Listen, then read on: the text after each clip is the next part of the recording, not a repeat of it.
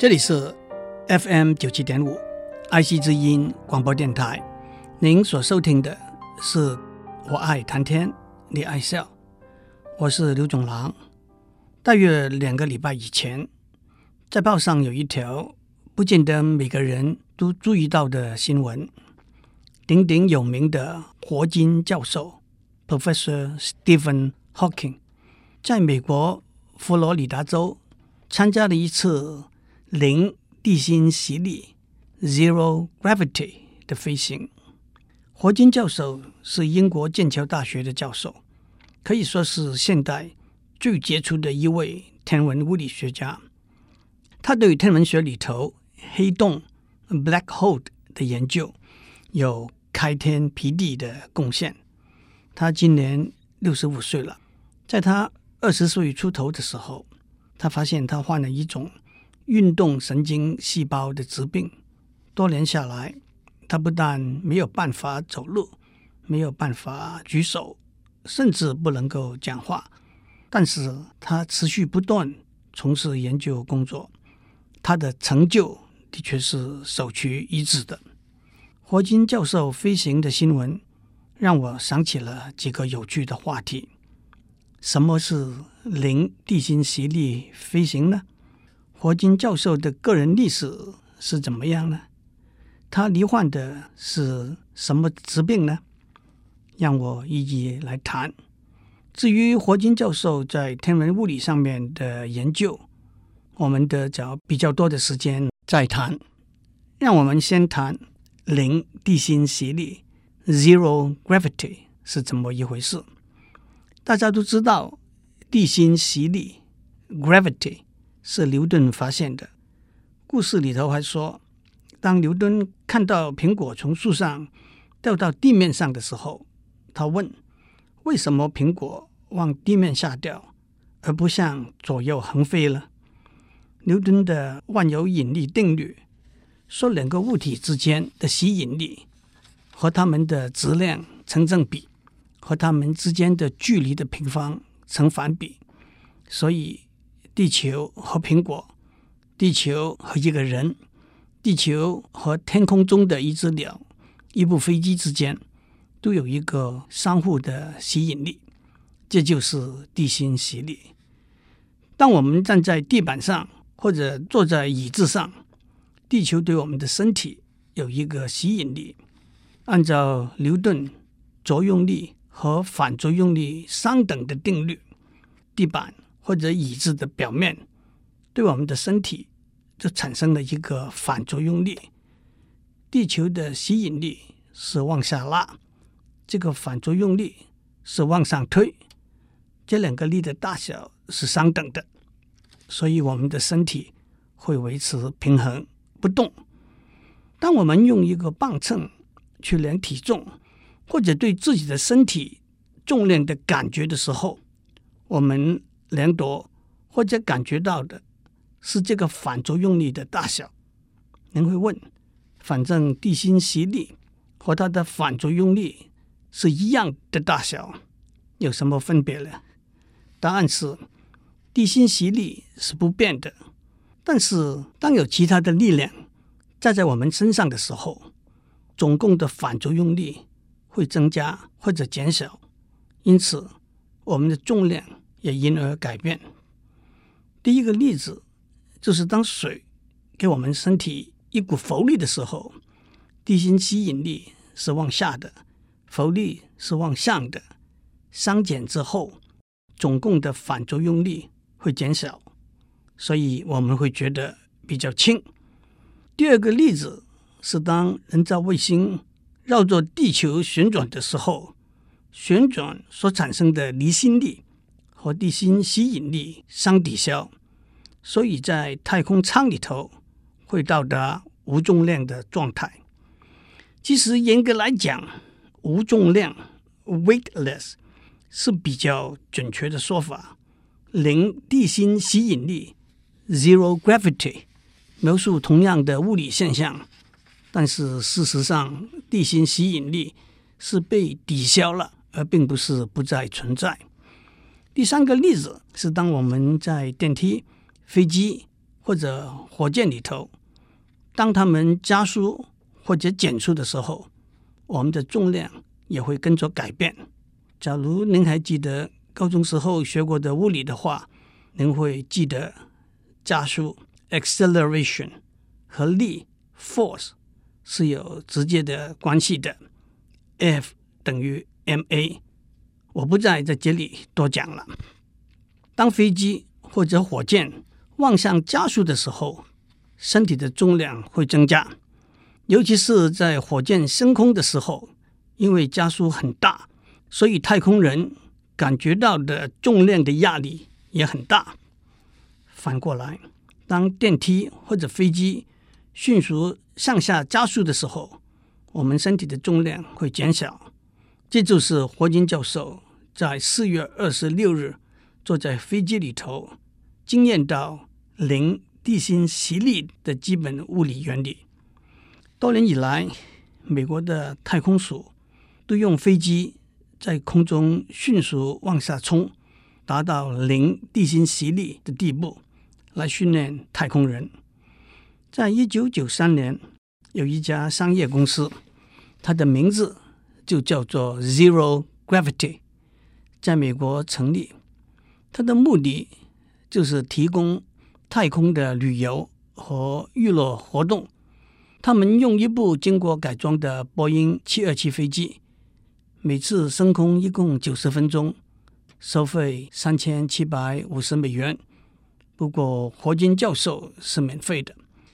飞机沿着一条抛物线的航道往上爬升，然后向下俯冲，每次乘客可以有三十秒钟的时间。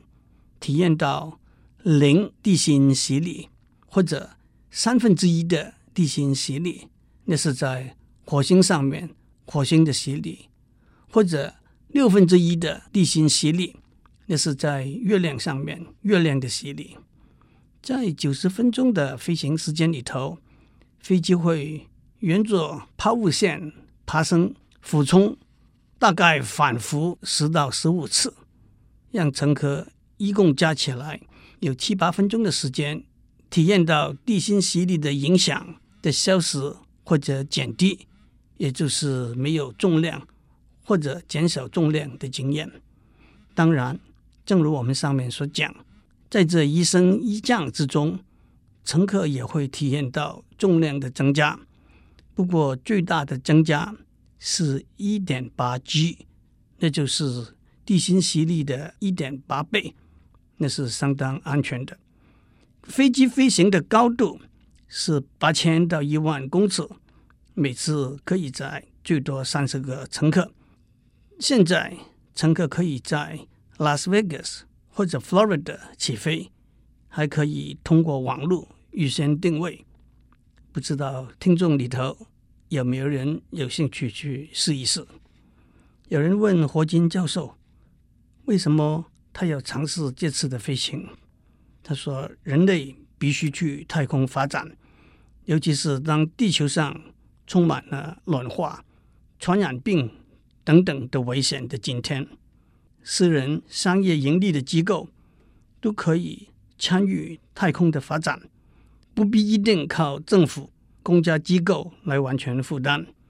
对一个六十五岁、全身瘫痪。”世界级的科学家，短短而有趣的旅程，让我们说 Bravo。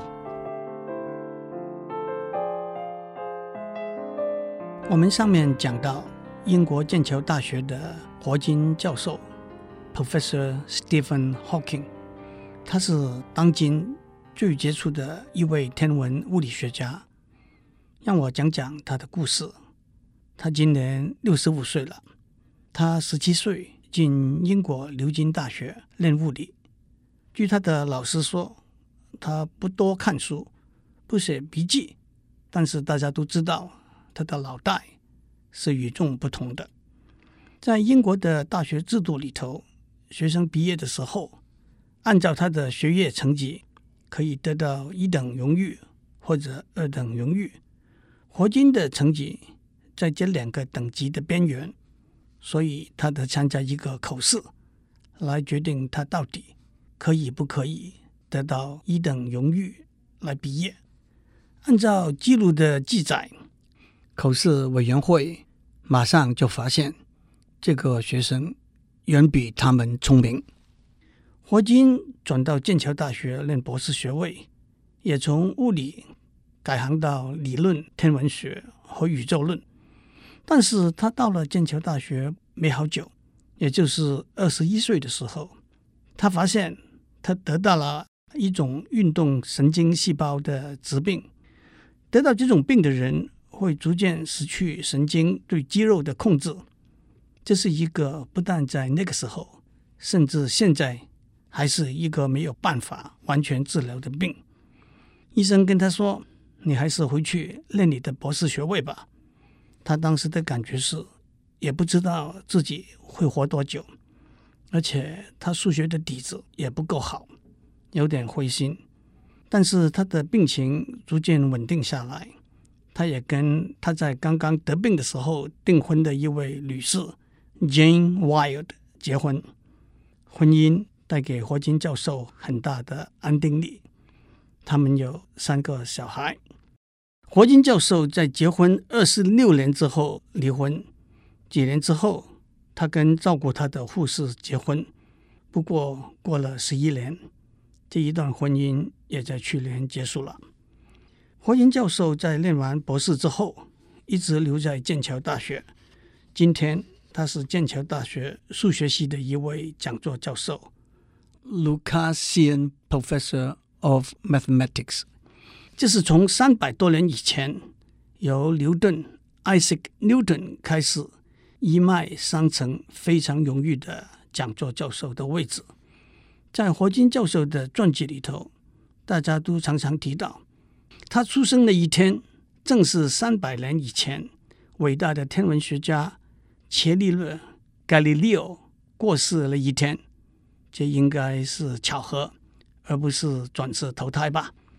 但是霍金教授的贡献的确可以被看为牛顿、牛顿、伽利略、伽利略、和爱因斯坦爱因斯坦的贡献的延伸和发扬光大。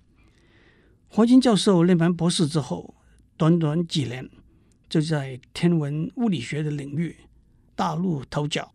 他三十二岁那一年，当选为英国伦敦皇家学院院士，也是皇家学院有史以来最年轻的院士之一。皇家学院是一个有三百多年历史的荣誉组织，三百多年以来，一共只选出了不到五百位院士，只限于科学领域的研究。假如您去看看院士的名单，里头有牛顿。Isaac Newton、富兰克林、Benjamin Franklin、爱因斯坦、Albert Einstein 和华人数学家陈省身 S.S. Chen。霍金教授研究的领域包括宇宙的来源、黑洞、时间和空间的关系、广义相对论和量子重力学。当然。这些都是非常专门的学问。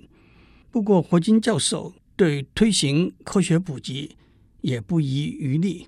他写了一本科学普及的书，叫做《时间的历史》（A Brief History of Time）。这本书非常畅销，光是版税就在五百万美元以上。他也常常外出演讲、上电视、接受访问。讲到学问里头的专家，让我讲一个笑话。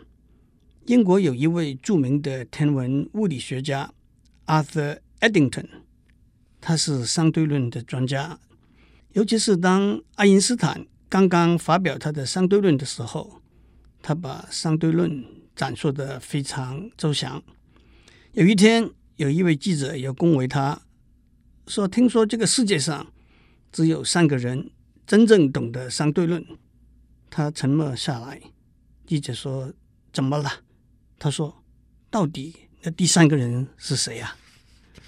我们在上面讲过，霍金教授在二十岁出头，刚刚到剑桥大学念博士学位的时候，就发现他得到了一种运动神经细胞的疾病。运动神经细胞就是 motor neuron，它们的功能是把电的讯号送到肌肉来控制肌肉的动作。人体肌肉的运动可以分成受控制的运动和不受控制的运动。不受控制的运动包括心的肌肉的跳动。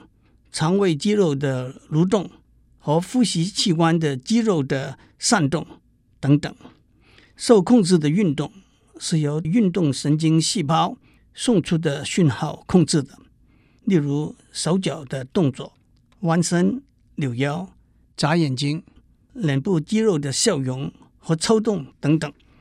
运动神经细胞分布在大脑和脊椎里头。当这些运动神经细胞退化死亡的时候，它们不能再把神经讯号送到肌肉，肌肉变得软弱萎缩，最后大脑完全失去处理受控制运动的能力，患病的人就瘫痪了。得到这种疾病的病人，开始的时候会有抽筋、肌肉僵硬、手脚无力。语言不清楚等等的症候，肌肉的萎缩会蔓延到全身，站立、行走、吞咽、呼吸都会受到影响。不过，通常患者的智力、记忆力和五官的感觉是不会受到影响的。霍金教授在年轻的时候发现，罹患运动神经细胞疾病，病情慢慢由轻转重。前面十多年，他还能够自己吃饭、上床、下床。后来，他就要靠轮椅来行动，需要二十四小时的护理照料了。他讲话越来越不清楚。起初，他找习惯听得懂他的语言的人来做传译，甚至还得依赖把一个字的每一个字母一一拼出来，由别人只做一个字母。他会扬起眉毛，表示是或者不是。后来，他有了一套电脑设备，他可以在电脑荧幕上呈现的字典里头选一个字，然后由电脑的语音合成系统把他选择的字连成句子，发音念出来。他靠脸部肌肉的移动或者用嘴吹气来控制电脑。但是他仍然可以通过电脑系统做演讲、写研究论文、写书、看 email 和浏览网页。让我也简单的介绍另外一位运动神经细胞疾病的患者，他是一九二零三零年代美国棒球大联盟里头非常出色的球员 Lou Gehrig，他在大联盟。前后十五年，被认为是美国棒球历史上最好的一垒手，也被选列入二十世纪最佳球队的队员。他有一个外号叫做“铁马 ”（Iron Horse），因为他有一个连续在二千一百三十场比赛中出赛的记录，这个记录维持了将近五十年，才在一九九五年。被打破。